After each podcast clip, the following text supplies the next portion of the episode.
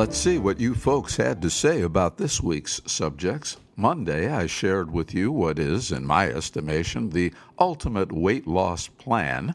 Diane in my hometown of Cleveland emailed this I have uh, never heard of the raw food diet, surprising since I've tried so many. It sounded too good to be true, but with no cost, what did I have to lose? I'll tell you what six pounds in just four days, and my husband says I'm already looking younger. Thanks, Frank. Well, you're welcome, Diane. Keep me posted on your progress.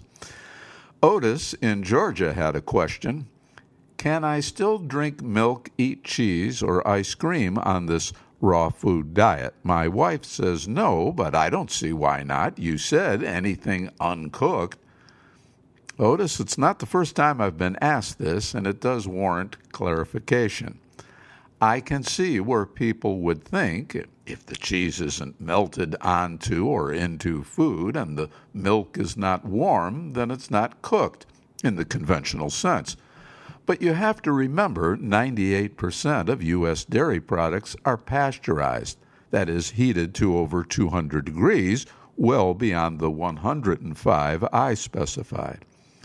And a word of caution those who consume raw milk products statistically are some 800 times more likely to become ill. Your wife was right. What else is new? Tuesday, I tried to make the case we should not have repealed prohibition, what was the 18th Amendment to our Constitution. Brad in Oregon has a future in comedy. Here's to what you said, Frank. I'll drink to that. Hell, I'll drink to just about anything. Remind me not to invite you to any of my parties. What a buzzkill. Well, I'd rather kill somebody's buzz than risk killing another person or doing something otherwise regrettably stupid. But you party on, my friend. Rebecca sent me this from New Jersey.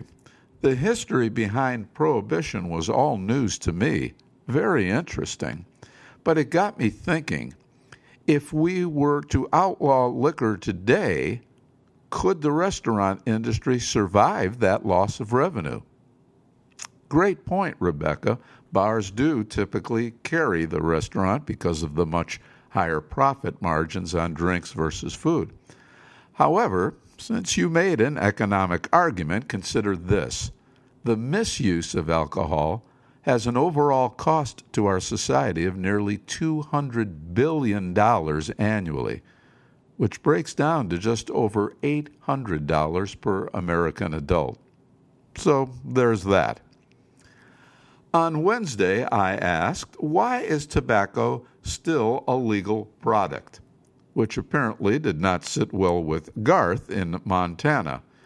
You militant non smokers are a bunch of whining, crying babies. For your information, many of our greatest Americans smoked. I'll go you one better, Garth, and say, in the scope of history, probably most great Americans smoked.